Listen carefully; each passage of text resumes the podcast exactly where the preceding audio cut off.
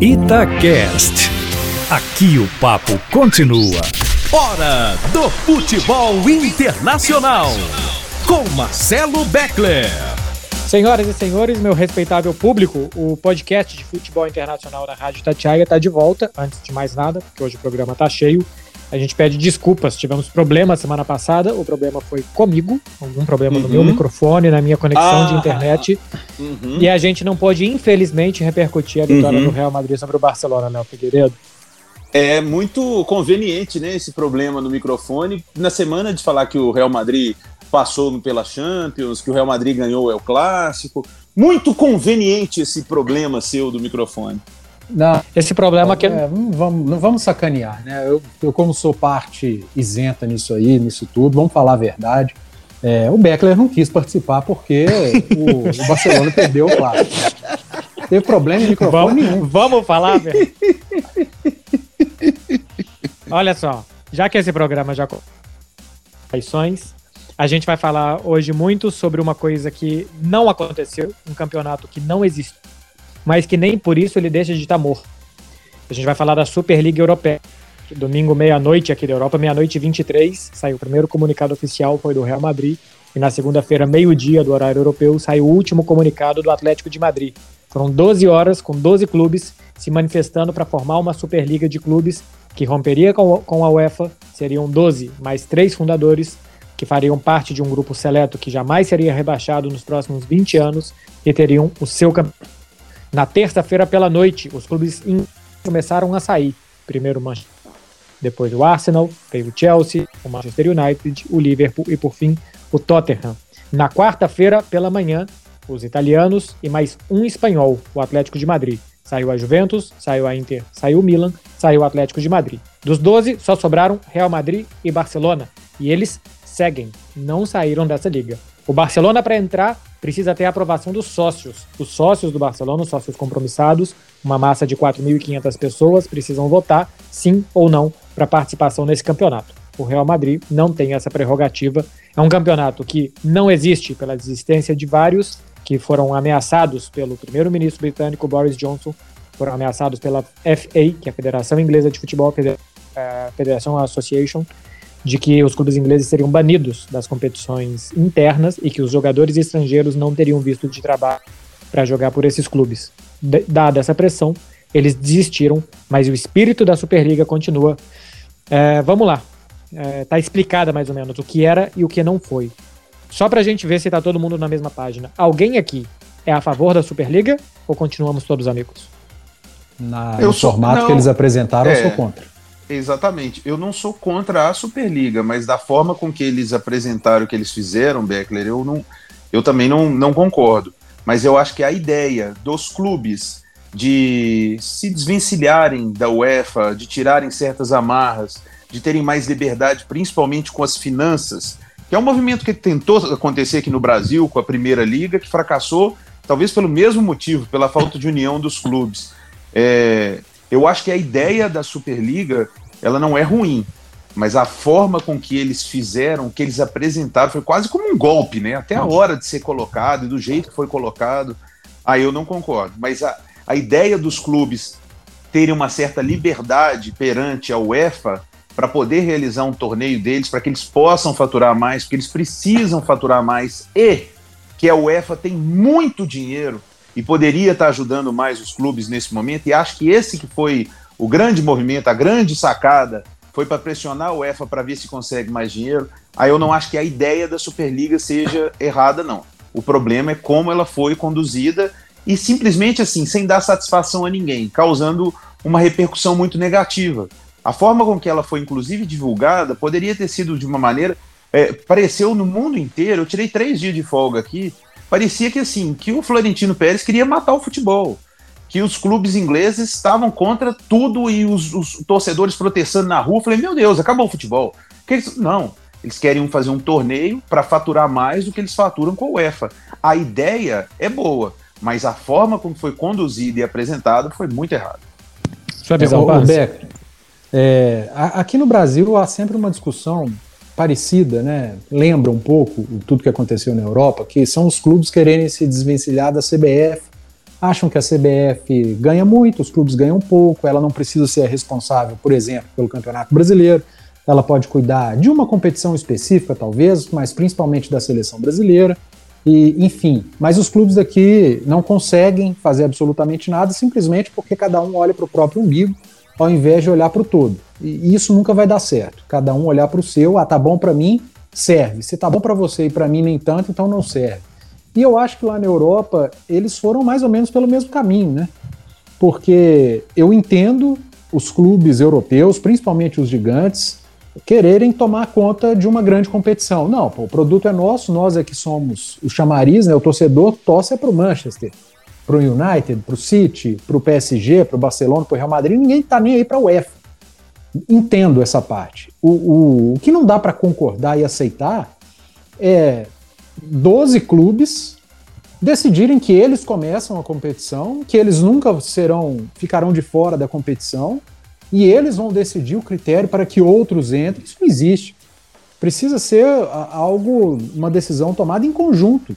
É, eu sei que o Real Madrid, que o Barcelona, eles são maiores do que o Levante, do que o Valência. Eu sei que o, o é, as equipes inglesas, né, os seis gigantes da Inglaterra, são maiores do que outras equipes, mas essas outras precisam participar. Porque se eles são gigantes, eles não jogaram sozinhos, eles não, não, não viraram gigantes sozinhos. É, eles ficaram desse tamanho porque jogaram uma Premier, uma Premier League com 20 outros clubes. Real Madrid e Barcelona são gigantes hoje por conta dos outros clubes da Espanha também, que participaram disso. Esse é o problema. O formato é o problema, o egoísmo é o problema. E foi um negócio bizarro, que bom que, que parou por aí, parou é, até a segunda página, né? Tomara que eles é, sentem, revejam tudo que fizeram de errado, e foi 99%, e repensem. Pô, a gente quer criar algo, mas tudo que a gente precisa criar, a gente tem que contar também com a quiescência de outros clubes e precisa ter critério técnico. É, se tiver que ter rebaixamento nessa liga, precisa ter rebaixamento. Ela vai começar com 20 clubes? Vai. Então nós vamos pegar os, o campeão e vice de cada país. E por aí vai. Do jeito que foi, não tem condição. Aí é, é golpe mesmo, não tem outro nome. É, o problema de pegar campeão e vice de cada país é que você teria que ter o campeão e vice de Portugal. E Juventus, Real Madrid, Manchester United, Barcelona, esses clubes não querem jogar contra o Benfica, contra o Feyenoord, da, contra o Olympiacos da Grécia, contra o Dinamo de Kiev da Ucrânia. Eles não querem jogar contra campeões e vices.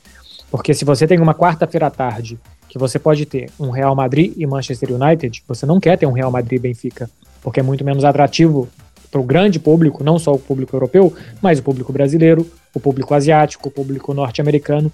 Esse público quer ver é, os grandes jogos.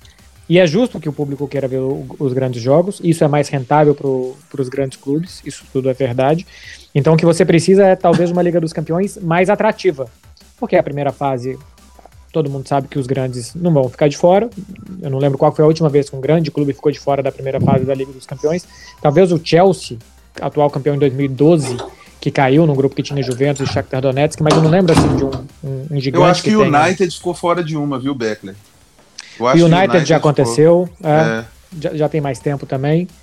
É, mas assim, é muito, muito esporádico que eles não vão às oitavas de final. E aí, nas oitavas de final, que num cruzamento deu Real Madrid e Manchester City, e que no outro Atalanta se classifique para as quartas de final, Real Madrid e Manchester City fala, tá errado. A gente tem que estar tá nas quartas de final por tudo que a gente gera, pelo interesse que a gente tem, e não a Atalanta. Foi isso que argumentou, não sou eu que estou dizendo, foi isso que argumentou o presidente da Juventus ano passado, com o sucesso da Atalanta que chegou até o torneio de Lisboa, dizendo que a Atalanta só tinha feito um bom ano e estava sendo muito premiada, sendo que a Roma, por exemplo, que é um dos clubes mais tradicionais da Itália, não estava ali, é, tirando a meritocracia Atlanta por uma temporada e dizendo que a Roma, por sua história, devia estar. Eu acho que isso mataria o futebol, tá? Esse campeonato, para mim, ia matar o futebol, porque inicialmente você teria lá 20 grandes, mas você teria uma divisão dentro dessa divisão depois. E você teria 4, 5 e 15 coadjuvantes nesse campeonato com o passar do tempo. E as ligas nacionais serviriam de muito pouco seriam completamente obsoletas e com pouco interesse, pouco, pouca verba de patrocínio, de televisão, desse tipo de coisa. E o que, que isso faria? Faria com que os Nápoles, as Romas, as Lázios, os Portos, Benficas, Sevilha, Valência, Leicester, Aston Villa, que esses clubes todos morressem. É, porque não teria interesse, seria uma liga que os grandes jogariam muitas vezes com os times reservas, poupando jogadores para a competição principal. Então mataria a base da pirâmide, mataria a base do futebol e mataria todo esse espírito de competitividade. Não sei se foi o Panzi ou se foi o Léo que falou assim que ela para por enquanto. E a gente já pode até começar a falar do formato da próxima Liga dos Campeões e que pode continuar matando os clubes médios e pequenos. Porque a próxima Liga dos Campeões vai passar a ter 19 jogos pelo título e hoje tem 13. Você precisa de seis datas a mais. Seis datas em meios de semana é um mês e meio a mais. Me responde, onde que a gente acha um mês e meio a mais para os times jogarem meio de semana? Não tem data. É, e tem e tem e tem a questão do coeficiente também, né, Beckler, que vai tirar mais vaga ainda, né? Existe um, um novo ranking para a nova Champions do coeficiente, do ranking que, vamos supor, times mais tradicionais e com mais presença em Champions League, mesmo que se não estiverem qualificados ali na terceiro, quarto, cada país tem um, um número de, de, classificados, eles vão entrar também na Champions. Eu, eu fiquei muito assim é, assustado porque eu eu tava, repito, eu tava de folga e quando eu fui dar uma zapeada assim, eu vi que o mundo do futebol tava pegando fogo por causa disso, né? E, e, principalmente o Real Madrid pegando fogo. Florentino Pérez virou o inimigo número um do futebol, inimigo da humanidade e tudo. E aí, eu, por preocupação, até como um torcedor do Real Madrid, de que isso pudesse prejudicar o Real Madrid de alguma forma, eu comecei a, a acompanhar todas as entrevistas do Florentino, em entrevistas do Infantino, do Seferin, para ver o que realmente estava acontecendo. E o que eu senti disso, primeira coisa, foi que os clubes quiseram dar uma bela pressionada na UEFA por, por mais dinheiro, para ajudar durante a pandemia agora. É, tanto que os clubes ingleses foram os primeiros a pularem fora porque tiveram uma ajuda gigantesca financeira, além do, da ameaça, mas tiveram uma ajuda do Reino Unido para deixar a Superliga. É, Real Madrid e Barcelona continuam nessa porque eles não receberam ainda, porque na hora que, sinalizarem que a UEFA vai facilitar, ou que vai ter mais dinheiro, alguma coisa para Real Madrid e Barcelona, principalmente o Barcelona, que entrou nessa muito mais de gaiato, porque precisa muito de dinheiro, o próprio Laporta disse isso. Mas eu não acho que a ideia de cobrar da UEFA é errada. A forma com que eles criaram isso é que deixou a Superliga muito antipatizada. Né? A, o formato dela, não ter, como, como o Panzi disse, você também vê, não ter rebaixamento, não ter um critério técnico. Mas, gente, a NBA funciona assim. A NBA é um sucesso há quantos anos? A NBA não tem rebaixamento. É, Léo, NBA... mas mas sempre aí, foi aí assim, é que tá né, o problema. Me fala um time de basquete dos Estados Unidos fora da NBA. Não, não existe? existem. Não, não existem porque eles não dão espaço. É porque Exatamente. nunca foi assim, Mas a gente vai, a gente vai reduzir assim. o futebol a 20 clubes, então. Isso. Não, é. então, mas presta atenção, eu, eu não estou concordando com a Superliga, não. Eu estou dizendo o fato deles ficarem independentes. Você tá dando a NBA, um exemplo. É, a NBA funciona assim. E ela, ela é muito saudável e sustentável assim. Só que tem, vocês perguntará qual outro time que tem. Eles têm um esquema de universidades, de jogadores, tem 200 mil universidades jogando basquete nos Estados Unidos. É um outro produto. Mas eu disse dos, dos clubes mandarem no que eles estão fazendo. Eu não vejo mal nisso. Eu gostaria muito que os clubes no Brasil, principalmente, tivessem autonomia perante a CBF para que eles pudessem discutir melhores contratos, porque o futebol brasileiro está muito mais. Vocês estão achando que o, que o europeu está quebrado, o brasileiro está muito mais. Então, eu gostaria que os clubes na Europa, que esses os mais poderosos, conseguissem dinheiro da UEFA, que é bilionária, nesse momento de pandemia, para que eles pudessem contratar, para que eles não ficassem devendo jogador, para que eles não tivessem que ficar diminuindo coisas. Eu acho que falta essa ajuda. Esse Mas... é o único ponto em que eu concordo com a criação de uma liga para pressionar a UEFA. Com a Superliga, com o tirar todos os times, com o time pequeno não entra, eu não concordo com isso. Eu acho que fica até sem graça. E, e o Beckler disse uma coisa que eu não tinha imaginado. Ia se criar um grupo dentro de um grupo. Você ia ter aí Real Madrid, Barcelona, Bayern e mais uns dois, três da, da Inglaterra, que iam ser os, os, cinco desses 12, 15 aí da, da Superliga que iam ganhar sempre. Então, é, eu, eu concordo com os clubes tentando fazer algo para se salvar financeiramente, mas não é, eximindo todos, cortando todo o resto do futebol. Eu, eu não posso concordar com isso. Mas a, a questão dos clubes terem uma organização, eles já têm.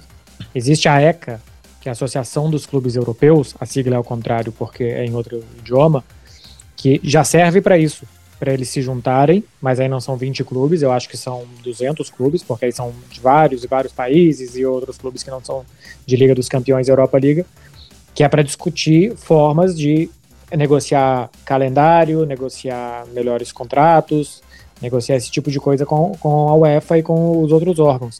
Já existe isso. E o presidente, inclusive, era o presidente da Juventus, era o André Agnelli, que aí, claro, que depois, como ele foi para a Superliga, ele renunciou ao cargo e agora é o presidente do Paris Saint-Germain. Então, o que a gente cobra do Brasil, que é ter essa liga, essa união entre os clubes, aqui já tem. O problema é que eles deram um golpe na própria união dos clubes. É mais ou menos quando, há uns 10 anos, que implodiram o clube dos 13, né, Panzi, para é, Flamengo, Corinthians principalmente, negociar contratos de televisão individualmente com, com a Globo naquela época. Então, assim, já teve um golpe dentro dessa organização dos clubes. É, e mais, me pareceu que que eles não se importam em nada com a base da pirâmide, né, Panzi? Com os clubes pobres, com os clubes médios. Porque se Barcelona, Real Madrid e Juventus estão sofrendo, você imagina os outros. É, não. É, te pareceu, eu tenho certeza que eles não estão nem aí para os clubes médios, pequenos, é, apenas usam e querem descartar nesse momento. Eu, igual falei, o Beckler, Léo, é, eu não sou contra a criação de, de uma competição, não sou contra os clubes quererem é, ficarem independentes em relação ao UEFA, até mesmo da FIFA, enfim. Eu sou contra o critério que eles utilizaram, o, a ideia que eles tiveram, que foi um negócio meio bizarro, é, excluindo outros, outras equipes, e a gente está falando de clubes é, que, se não são gigantes na Europa, poxa, são clubes conhecidos e, e bem considerados no resto do mundo também. E foram absolutamente desprezados, e, e dentro dessa Superliga tem clubes que têm nome, um nome gigantesco, mas que na última década não ganham nada, raramente vão numa Champions, participam mais de uma Europa League, enfim, iriam entrar com o nome, como você disse, eles iriam participar, mas nunca iriam ganhar a tal competição. Vamos trazer aqui para o Brasil, por exemplo. É como se fosse, no caso, um, um Botafogo, que tem uma tradição absurda, um Vasco, mas que vivem os últimos 10 anos ali à sombra do, do restante. Então não pode ser feito dessa maneira. E que bom que, que o mundo se rebelou, né? E acho que principalmente os torcedores desses clubes gigantes mostraram que eles se preocupam com, com algo além, que vai além da, da grana, né? Ô, Foi uma atitude 100% é que... capitalista. É, exatamente, perfeito, Pance. É, é, o capitalismo selvagem absurdo e o egoísmo absurdo. Agora, Beckler, como é que tá para Real Madrid e Barcelona? Eles estão com medo da UEFA? Não, é, hoje, inclusive, a gente está gravando isso na sexta-feira pela tarde aqui da Europa. Já teve uma reunião do Comitê Executivo da UEFA. O Real Madrid não, não será punido. É, vai continuar disputando essa edição da Liga dos Campeões. Está na semifinal. Terça-feira tem Real Madrid-Chelsea. Porque a gente tinha uma chance real de que a Champions fosse paralisada e talvez o Paris Saint-Germain seria proclamado campeão, né?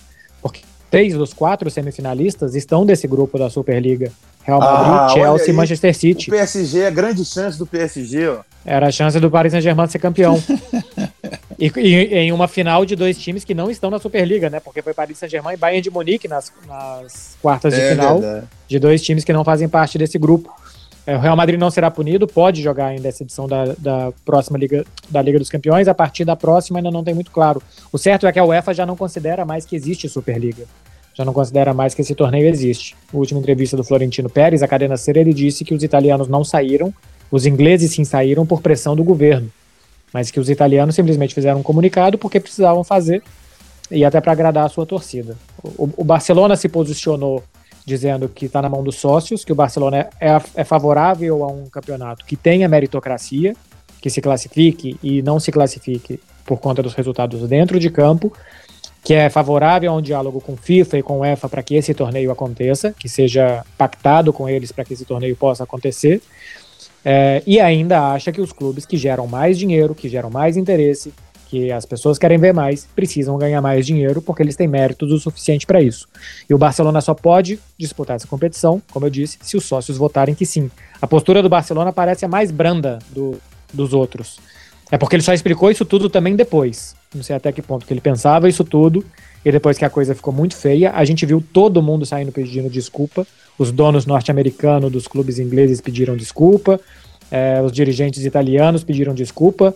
Nessa sexta-feira pela manhã, uma coisa que eu nunca tinha visto a, o JP Morgan, que é um dos maiores bancos do mundo e que ia financiar essa Superliga com 3 bilhões e 500 milhões de euros, 3,5 bi, dá o que? Vezes 7 quase? Dá 20 bilhões de reais. É o que um banco norte-americano investir nessa Superliga. E eu vi um banco pedindo desculpas. Um banco pedindo desculpas, para vocês verem onde que a coisa foi, a repercussão foi realmente muito negativa, e eu acho que talvez é isso que a gente tira de positivo, né? Que os caras de terno e gravata que decidem as coisas no ar-condicionado no escritório, viram que eles não podem fazer o que eles quiserem.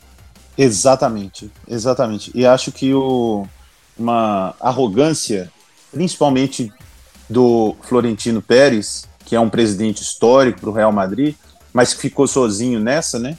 E acho que até a situação que ele está agora é bem chata, porque todos assinaram. Mas depois todo mundo sentiu a pressão e foi saindo, e ele, como era o presidente da parada, né, foi ficando.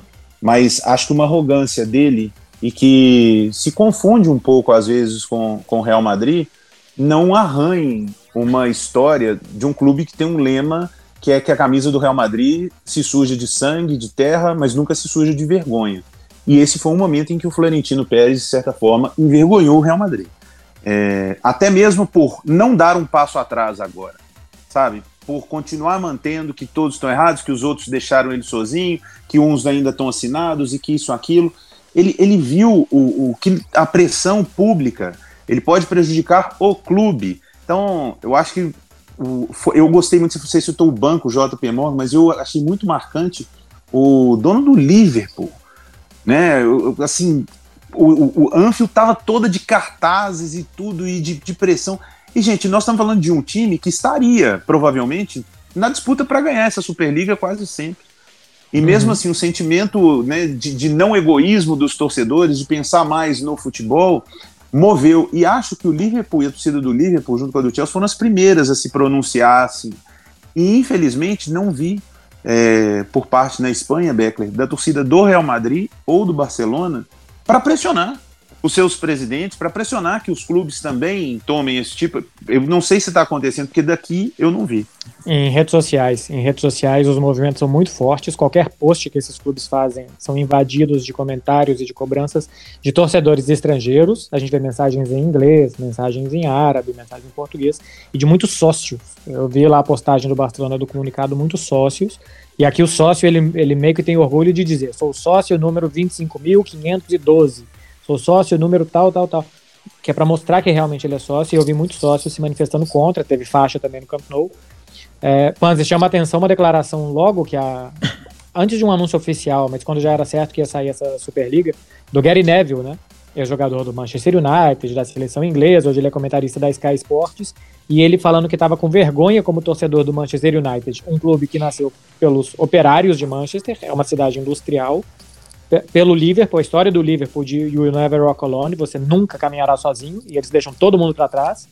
Isso que o Léo disse da camisa do Real Madrid não se suja de vergonha, o Barcelona mais que um clube, o Atlético de Madrid tem um mosaico muito famoso no Vicente Caldeirão, orgulhoso de ser diferente de vocês, e no final das contas ele se mostrou igual a todos os outros ricos.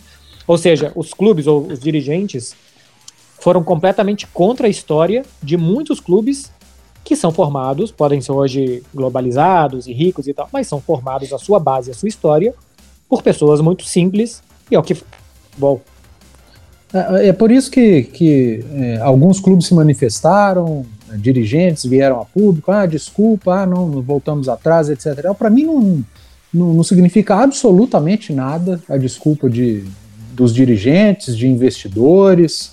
É, para mim, eles estão no mesmo nível de quem não se pronunciou é, e de quem ainda continua. Porque, pô, se assim que foi anunciada a criação dessa, da, da, dessa Superliga da maneira com a qual eles queriam, todo mundo se revoltou, assim, vou colocar aí 95% de imprensa, é, torcedor, sócio, todos, a, a, imensa maioria, todos se revoltaram.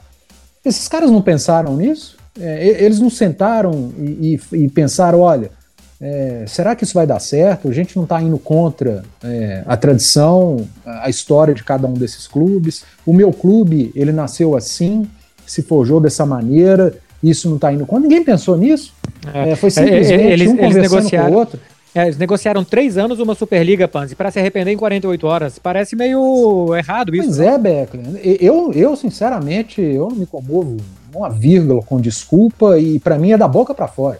Eles vão. Quem, quem foi pedir desculpa, pediu desculpa só para dar uma satisfaçãozinha, mas que já está planejando ali na frente voltar de uma maneira diferente, mas que convença a, a maioria. Pediram desculpa só para dar satisfação, porque sinceramente, eu acho que não estão absolutamente nada arrependidos. Devem estar é pé da vida que a coisa não deu certo. Eu também, também acho isso. Bom, alguém ainda quer falar sobre Superliga? Porque tem semifinal de Champions semana que vem, nós estamos cinco minutos ainda de programa. Eu não, quero debate dizer... durou mais do que a Superliga, né? É. ô, ô Beckler, eu quero te dizer, para você informar aí na Espanha, meu nome é Leonardo Lopes, eu sou sócio 1 milhão e 180 do Real Madrid. E eu me sinto envergonhado. Boa, boa. Pois é. é. Todo mundo que é sócio, que faz parte de alguma forma, que se sente parte do clube, se sente envergonhado e eles não puderam ignorar esse tipo de coisa. Vamos lá, porque semana que vem a gente tem na terça-feira Real Madrid e Chelsea, a primeira semifinal da Liga dos Campeões, e na quarta-feira Paris e Manchester City, a segunda semifinal. Um panorama, Panzi, o que, você acha desses jogos? Expectativa de favorito? De qual deve ser o melhor jogo, mais interessante para ver? O, o Beckler, eu, no, no confronto Madrid-Chelsea, para mim há o favoritismo sim do Madrid, é, além da, do peso enorme que esse clube tem na competição, vive um momento muito bom, né? É, venceu na rodada agora do, é, do, do, da La Liga, segue muito bem na, na, Champions, e o Real Madrid, quando engrena um momento muito bom, é difícil de ser batido. E o Chelsea é, é uma equipe, eu ainda acho que em formação, né? Troca de treinador, não vou dizer recente, mas trocou o seu comando técnico, melhorou muito com o Tuchel, mas eu ainda coloco o Real Madrid como favorito e apostaria todas as minhas fichas no Madrid para esse confronto. Agora, PSG e, e, e, o City, eu acho que. Eu já falei isso em outra oportunidade. Eu acho que o PSG é o pior adversário possível para o City e vice-versa. Então, vejo muito equilíbrio nesse confronto. E, e para mim, se todos os jogos fossem no mesmo horário, é, da, das semifinais, eu escolheria, sem pestanejar, PSG e City para assistir. É, eu também acho mais, mais atrativo, né, por como jogam as equipes.